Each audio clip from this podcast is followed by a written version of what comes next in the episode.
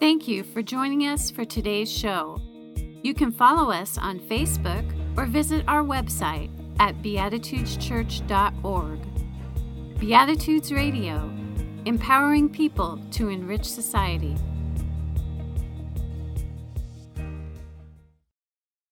Our Father. These summoning first words of the Lord's Prayer immediately direct our attention to the divine as a patriarchal figure, a metaphor for a father watching over his household. Metaphors are powerful and useful devices for something abstract like God. Where does the specific metaphor of father come from? As you listen to today's excuse me, scripture from Mark 14, 32 to 36, Ask yourself if you are comfortable calling on a patriarchal figure. Perhaps you grew, grew up without a father or had a less than stellar father. What then? Should we limit our use of metaphors when it comes to the God of Scripture or recast the metaphor using today's examples? Jesus prays in Gethsemane they went to the olive grove called Gethsemane, and Jesus said, Sit here while I go and pray. He took Peter, James, and John with him, and he became deeply troubled and distressed. He told them, My soul is crushed with grief to the point of death. Stay here and keep watch with me. He went on a little farther and fell to the ground. He prayed that, if it were possible, the awful hour awaiting him might pass him by. Abba, Father, he cried out, everything is possible for you. Please take this cup of suffering away from me, yet I want your will to be done, not mine. Our Father. Those two words can become the most controversial words in Christianity. Our Father. There are those individuals who are quite comfortable with the idea of God as being a male or a father figure.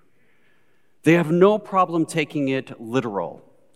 One individual in particular who feels this way is a man named Donald Bloesch, who is an evangelical theologian.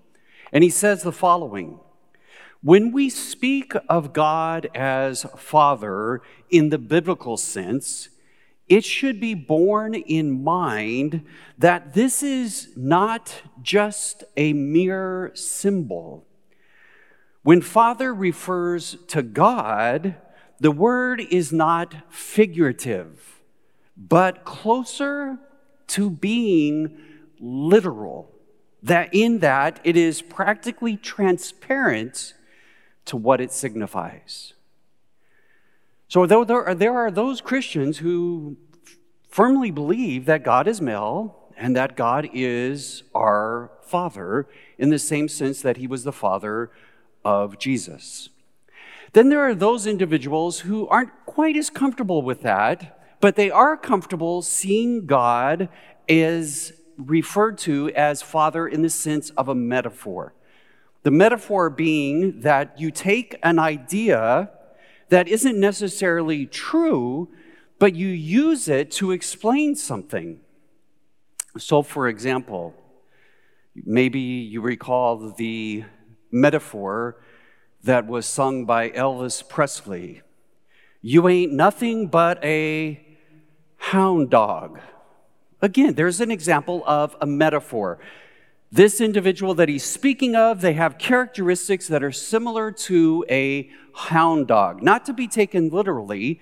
So there are those individuals who are not comfortable with the idea that God is in gender a male.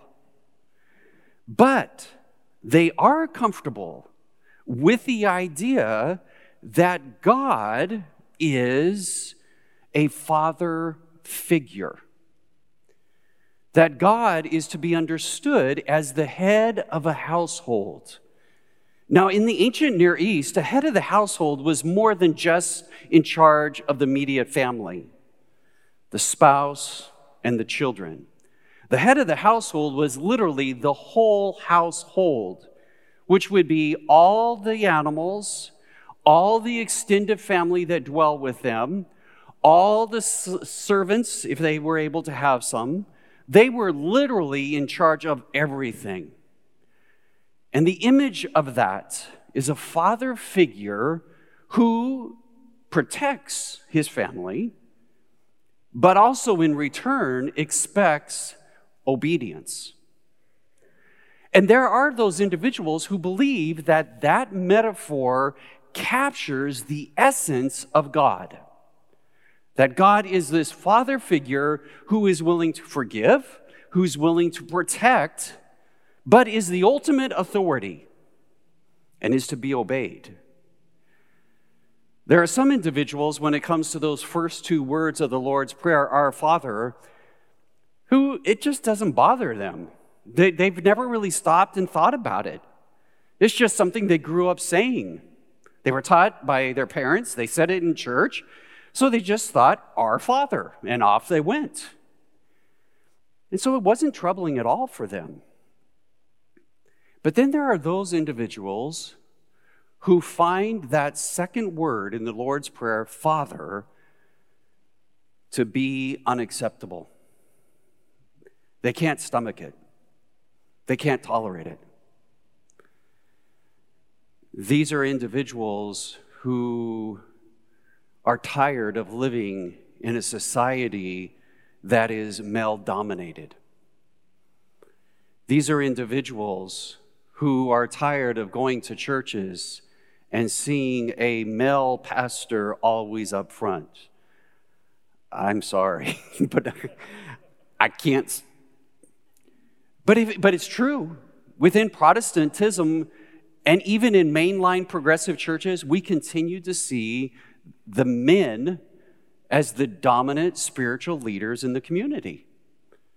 The Catholic Church, all priests are male. And there are individuals, both male and female, who are growing tired of this. I read an article this week of a woman who described what it was like for her to attend church and hear the words of the Lord's Prayer.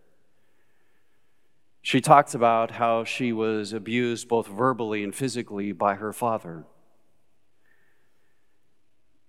And so it was hard enough to say the words, Our Father. But the one that really triggered her was when she came to the expression and she couldn't make herself say it Thy will be done. Because the will of her father only meant pain and suffering for her. And so, because of that, these groups of people either are walking away from church altogether because they're tired of a patriarchal society that is so male dominated, or they are encouraging us to think about using a wide variety of terms, a larger expression. And that's why there are some individuals in some churches, instead of saying our Father, you will hear our Father and our Mother, or you will hear our Heavenly Parents. And some have even called it the breathing life. All because they're trying to wrestle with this reality of not having to see God as a male figure, even if it's just a metaphor. So here it is two factions within the church some that want our Father, and some who can't stand our Father. What are we to do? There are some that are offended that we say those two words, and there are some that are offended that we use words other than our Father. What are we to do? I would offer you a new way, maybe, of thinking about this. So please be with me as we explore a few ideas surrounding this word, our Father. The first one starts with the admonition, admitting to ourselves that words are limited when they come to express God. The writer in the book of Deuteronomy describes God as one who is without form. And so to use any words as father or mother in a any type of literal sense, that writer would have said, no, no, no, no. God is not a form. So in turn, they pull on metaphors.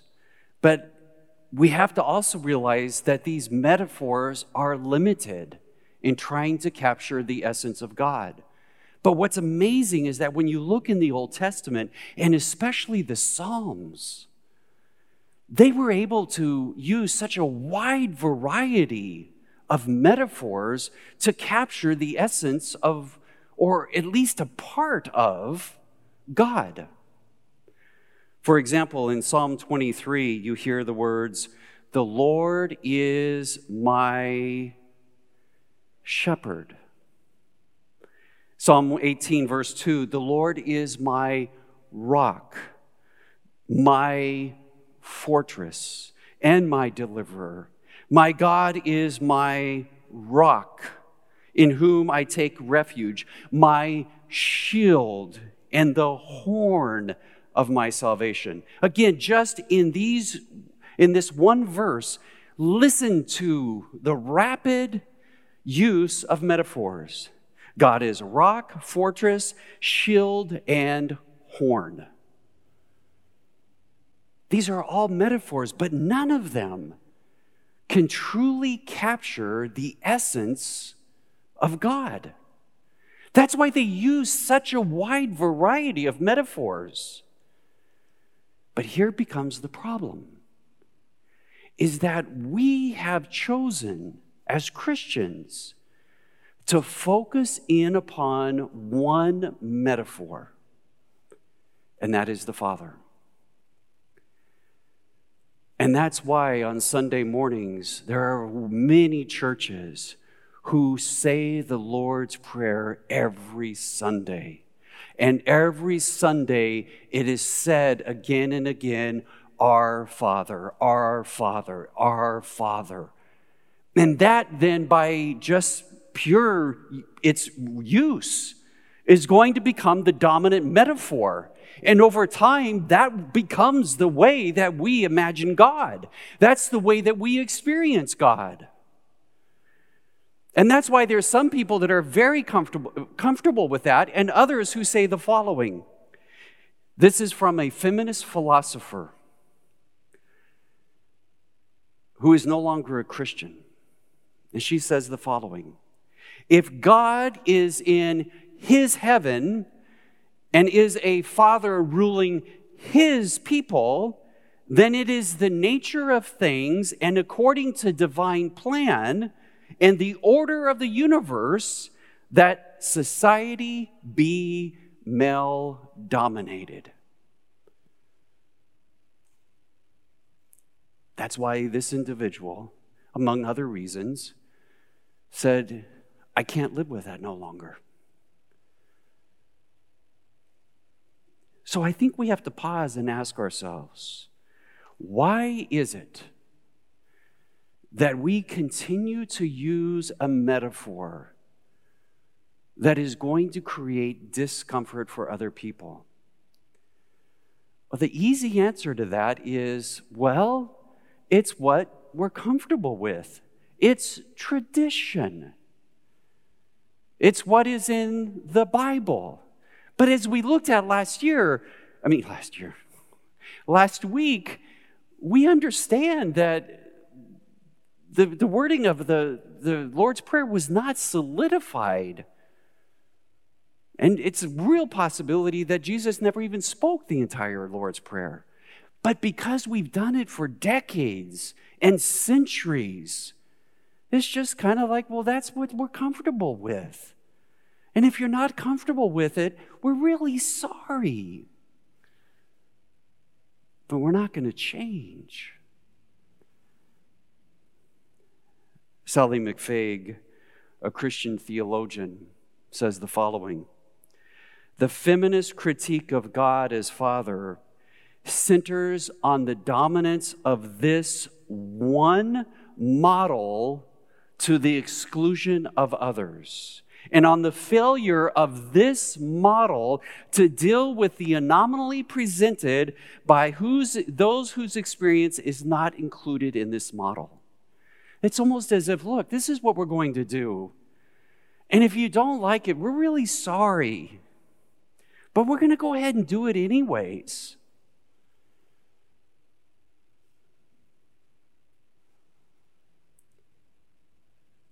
One individual that was I read this week, who to be honest with you was very troubling to me. I read it, and it was actually just three sentences out of the whole article that just popped me in. And I kept going back to them. Three sentences. One is a statement, the other two are questions. This is what it says I am bewildered by the continued use of only the masculine for God, despite the fact that so many women have expressed their sense of exclusion by that language. Now, here's the questions. Number one, what are we attempting to preserve by maintaining this masculine imagery? Hear it again. What are we attempting to preserve by maintaining this masculine imagery of God as Father? Second question. We still need to be able to use the term Father as a valid metaphor for God. Do you hear that again? He's not saying that we can never use that word again. He's not saying that we should never say Our Father if we're going to do the Lord's Prayer. We still need to be able to use the term Father as a valid metaphor for God, and we also need to ask ourselves what happens to our communities when that is the only metaphor that we allow or sanction.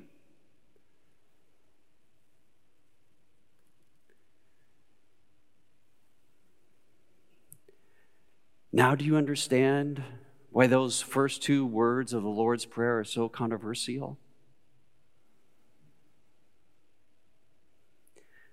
When we do the Lord's Prayer, as we talked about last week, there is so much emotional attachment to that prayer. And the idea of changing those two words, our Father, to something else, just for some people, just doesn't feel right. And the reality is, there are people sitting in churches who speaking those two words just doesn't feel right. And the reality is, we live in a society where there's a lot of people who, on one side or the other, look at the other side and said, it just doesn't look right. We see this so clearly around the vaccines. You have one side that doesn't understand why the other side just won't get vaccinated. And then you got the other side who say, Why in the world won't they leave us alone? It's my freedom, my choice. We have becoming more and more a society that can hide behind our mask. And behind our mask and behind our screens, we can speak out toward against other people and lack the sense of sensitivity when it comes to accepting other people's experiences. And above all places, the spiritual communities of all different religions should be the place where the people can disagree with each other but still care about each other.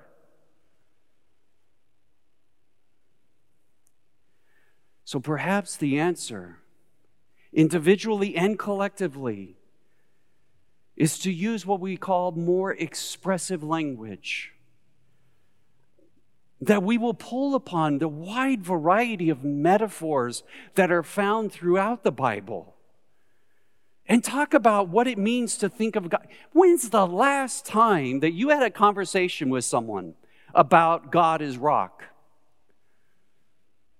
Try that this week.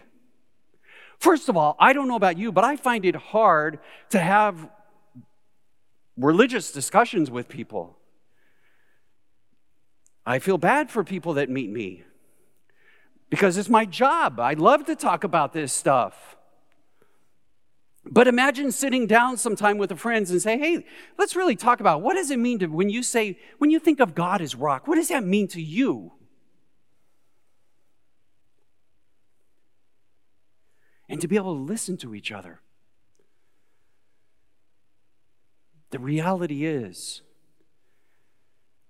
that spiritual communities are a place where we need to practice accepting the diversity that is within humanity.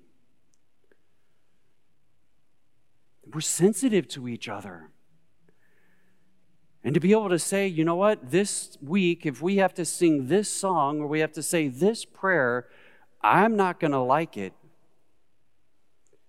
But I imagine that my fellow spiritual journeyer over there is probably going to speak to them quite a bit. So I'll just be quiet and wait until the time comes when something will speak to me. That creates community. That creates a sense of where everyone feels like they belong. And that is my prayer is that we will begin to think beyond just limited metaphors for God, but expand that. Now, some of you may be thinking, wait a minute, does that mean from now on we're not going to say our Father? I don't think so. I don't know the answer to this one, but I'm willing to explore it. I'm willing to think about it because I know that whatever God is, God cannot be captured by our language. But sure can be enjoyable to come together in a community and to talk about what those ideas of God might look like. So this week, here's my call to action for you.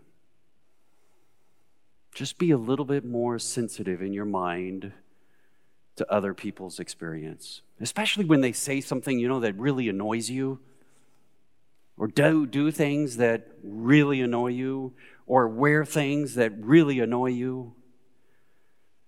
And just step back in your mind and just be a little softer, a little kinder in how we treat one another and how we speak about one another. Thank you for joining us for today's show. You can help us to continue this program by making your donations at beatitudeschurch.org backslash online dash giving. Beatitudes Radio, empowering people to enrich society.